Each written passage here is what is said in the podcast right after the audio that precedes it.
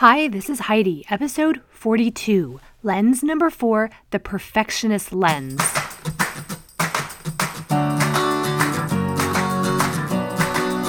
Life isn't a spectator sport. Success comes to those of us who show up every day with a pocket full of courage, grit, and a little sparkle. I'm glad you're here.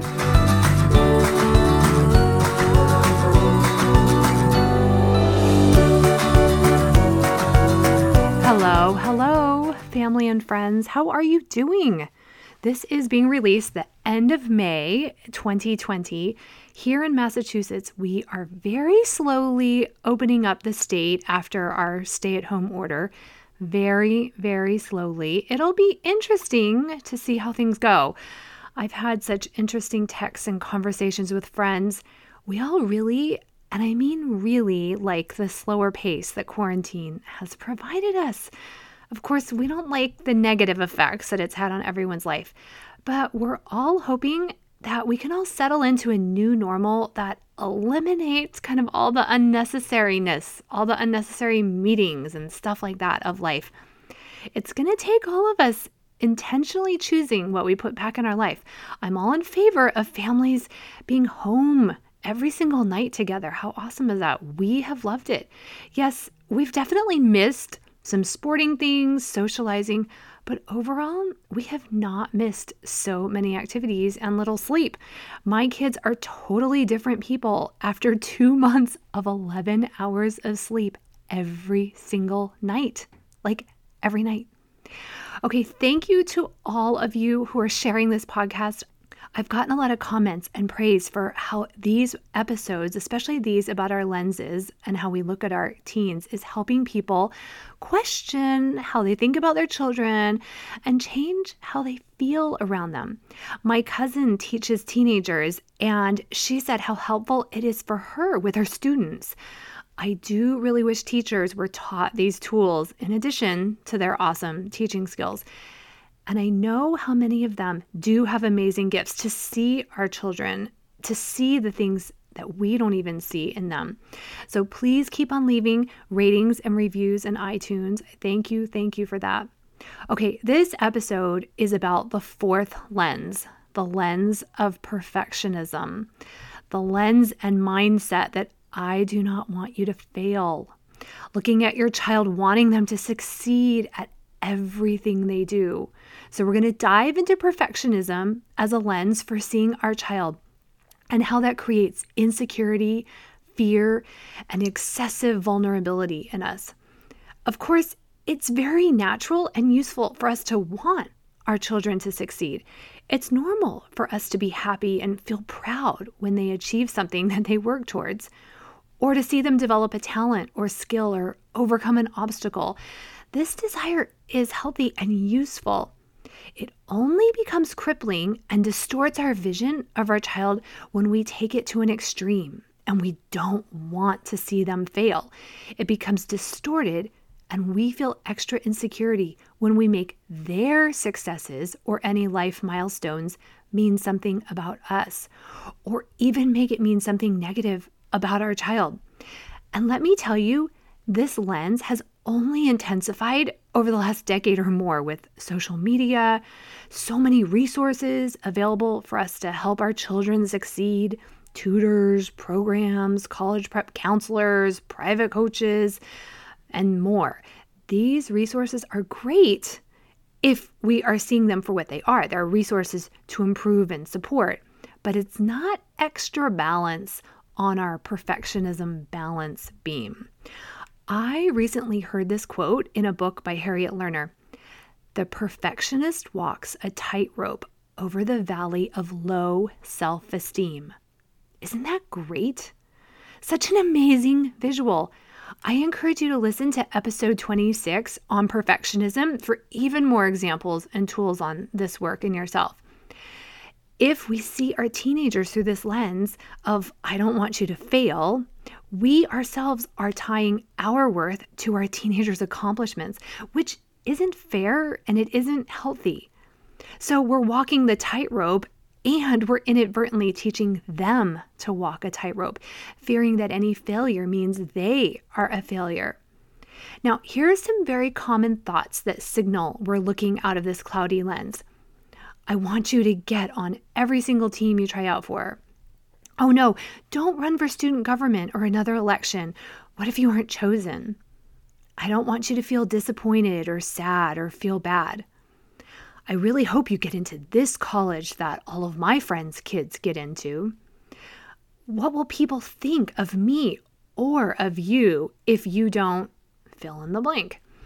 If you're not on honor roll, if you have a recital and you mess up, if you don't get this cool internship, or I only want you to try out for things that are a sure bet.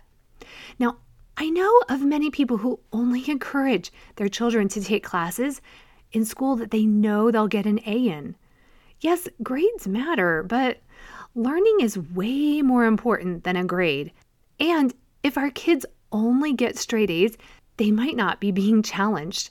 And they aren't learning that their grades are not a reflection of who they are, of their value.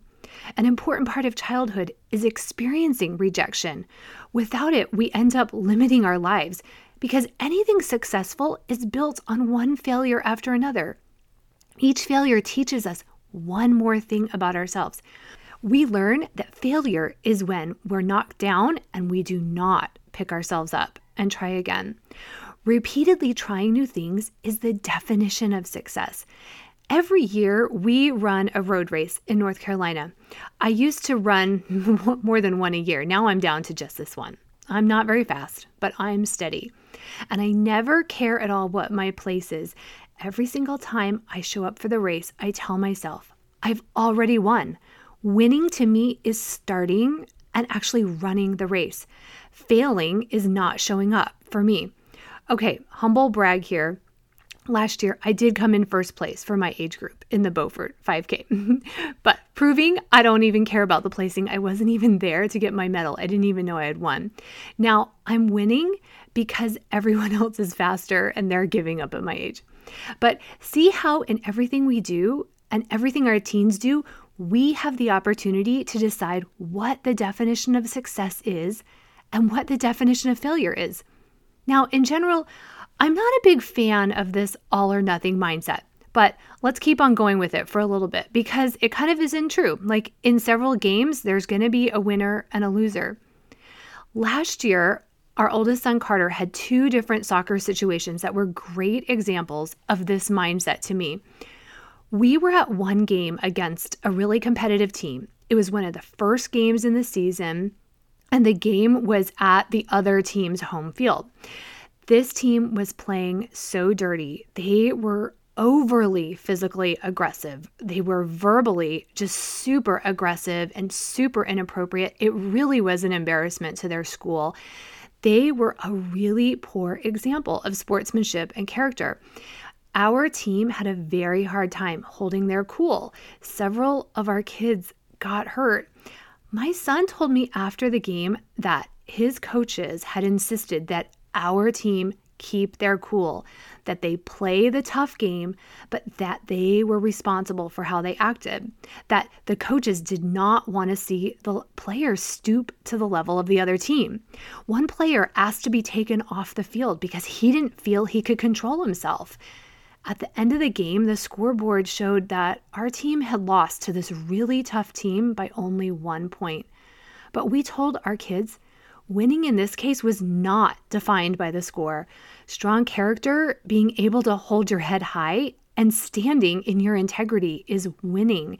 The other team was not winning at the game of life. Now, the same example can be used when our children try something and fail by otherworldly or some score sense. Always reinforce to your children that trying something is always winning. Like I said before, we only fail if we don't get up again. So, another soccer analogy, but you create this in your mind for the sports and activities that your kids are in. It was another away soccer game last year. The game was tied, it was a tough game. There were only 10 seconds to go, and our team was given a free kick to take. It was near the goal. My son was on the sideline And he has an unbelievably powerful leg. He knocks goalies and other kids over frequently just by the ball hitting them. He has practiced kicks like this a million times in our cul de sac. And he told the coach, Put me in. I want to take the kick. So he went in. He kicked. He missed the goal by about 12 inches. That night, we told him repeatedly how proud we were that he had asked to take the shot. Success to us was being willing to fail. Success was trying. Just like the Hall of Famer Wayne Gretzky said, you miss 100% of the shots that you don't take. And we need to help our children know that their worth and value is not determined by perfect scores. Their worth and value isn't determined by comparing themselves and being better or higher than another child. How we talk to our children before and after these experiences shapes and molds how they think of themselves. If we only praise and shower love on them when they win in a scoreboard or straight A sense, they will think winning equals love and losing equals worthlessness and disappointment. The pride and acceptance we show them at all of their efforts builds up the valley of esteem. How we talk to them, encourage them, how we talk about our successes and failures gives them a framework for defining their worth. Share with your teen a time when you failed at something, when you felt really vulnerable and you didn't do your best. Share with them when you were fired from a job and what you learned from it. Share with them how you felt when you didn't get the scholarship you applied for. Sharing your vulnerabilities with your children gives them permission to feel vulnerable themselves. They'll be more likely to share with you when they're nervous or scared about failing. They'll share embarrassment or disappointment when things don't work out. And you'll then have an opportunity to help them reframe the perceived successes and failures. This is why rejection is healthy for our teens. They need to know how to frame this rejection. They need to learn to love themselves when they have the low score. And they learn it by hearing what you say to them. And what you say is a reflection of what you're thinking and feeling about your child. Ask yourself, why don't you want them to feel disappointed? It's just an emotion. It's just a vibration in their body. Negative emotion is going to be roughly 50% of their human experience if they live it fully. They'll learn from disappointment.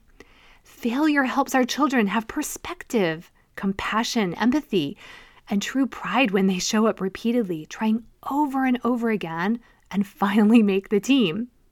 This is where the lens of perfectionism the lens of please don't fail is the most distorted for parents. When we make our children's accomplishments mean something about us, we place a very unfair and unhealthy burden on our kids.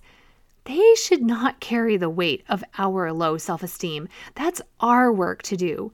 They have enough pressure just staying happy and content themselves. We need to manage our emotions and our own self worth on our own. That's our burden to carry. That's a responsibility in our lane.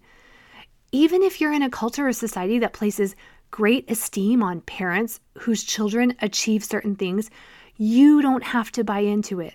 I know it's hard. It's hard because deep inside ourselves, we want to be worthy. We want to belong to the group. We want others to like us. But it's our work, not our children's work, to reinforce that. When our children feel the burden of performing or staying on their own perfectionist tightrope for our sake, they create much more anxiety, fear, and insecurity in an already pressure cooker world.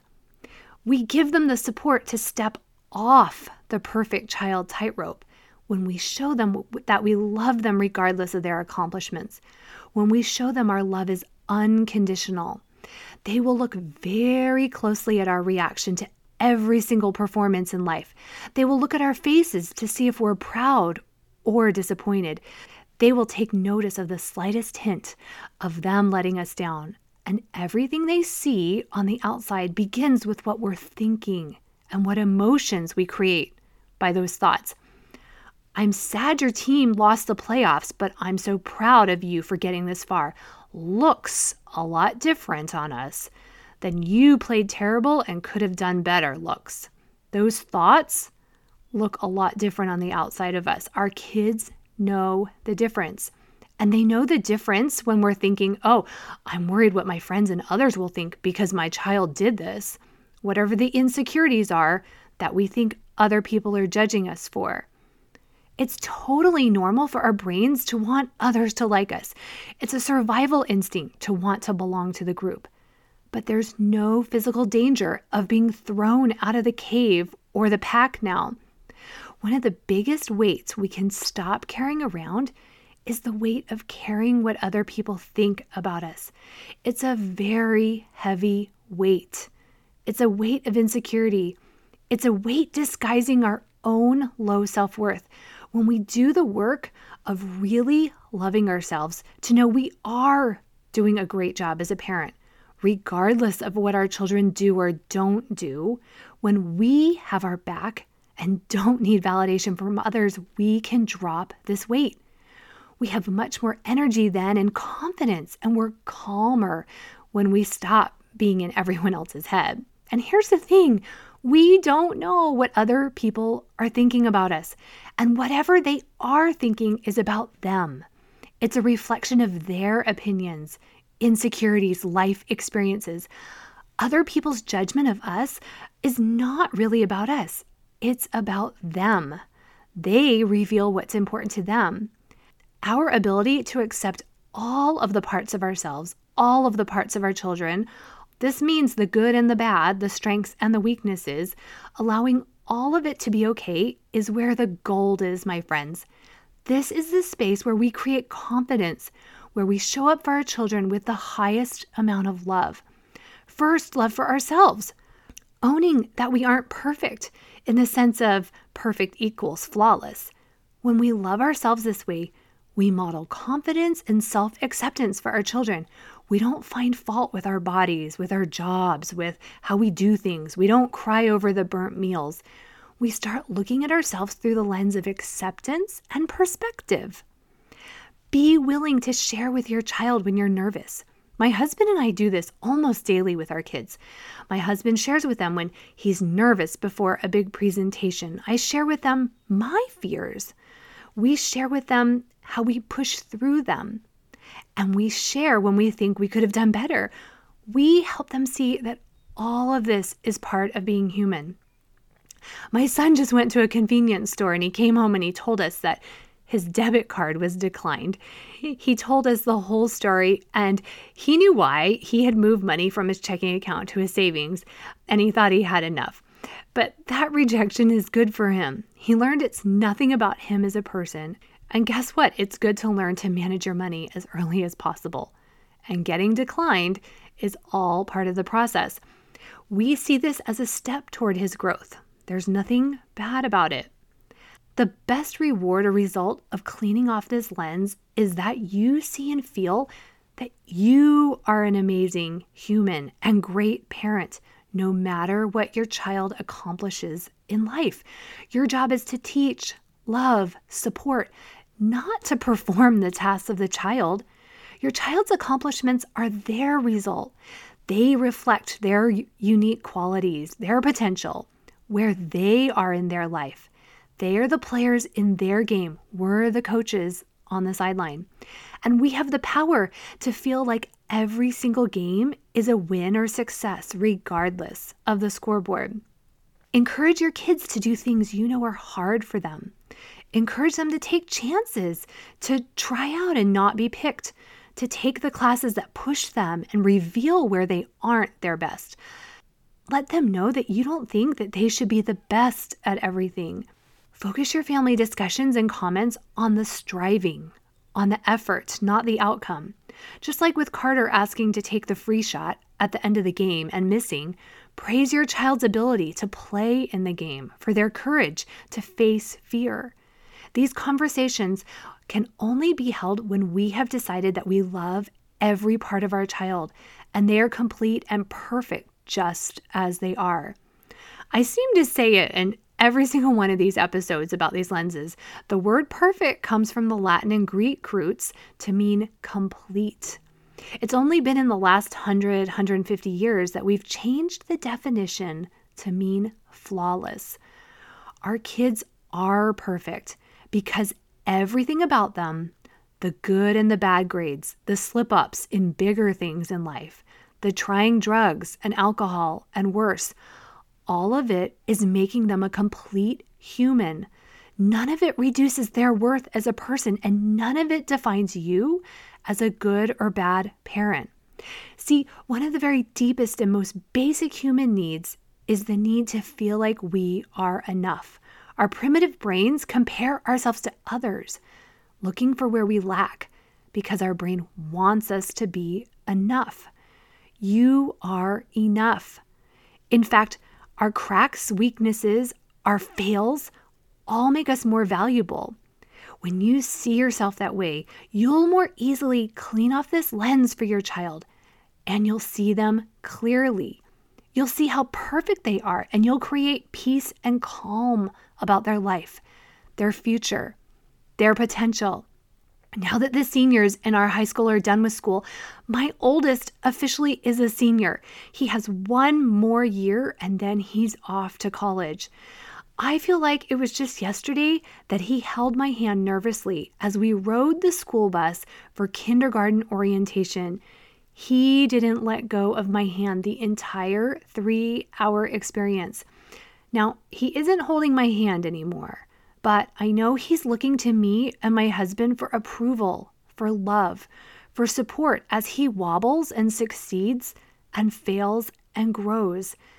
These lenses sometimes cloud up again for me. I sense the distortion and I do the work to clear them off. I'm a completely different mother when I have my back and I can see my children clearly. It's worth doing this work now. A great start is doing the workbook that is sent to you after you take the confidence quiz available on my website, HeidiBenjaminson.com, or feel free to email me, Heidi at HeidiBenjaminson.com, and I'll send it to you.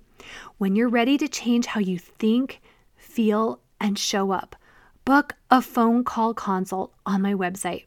We all need someone outside of our heads giving us new lenses. Seeing our world clearly is the best feeling. Stay safe and well, and I'll see you next week.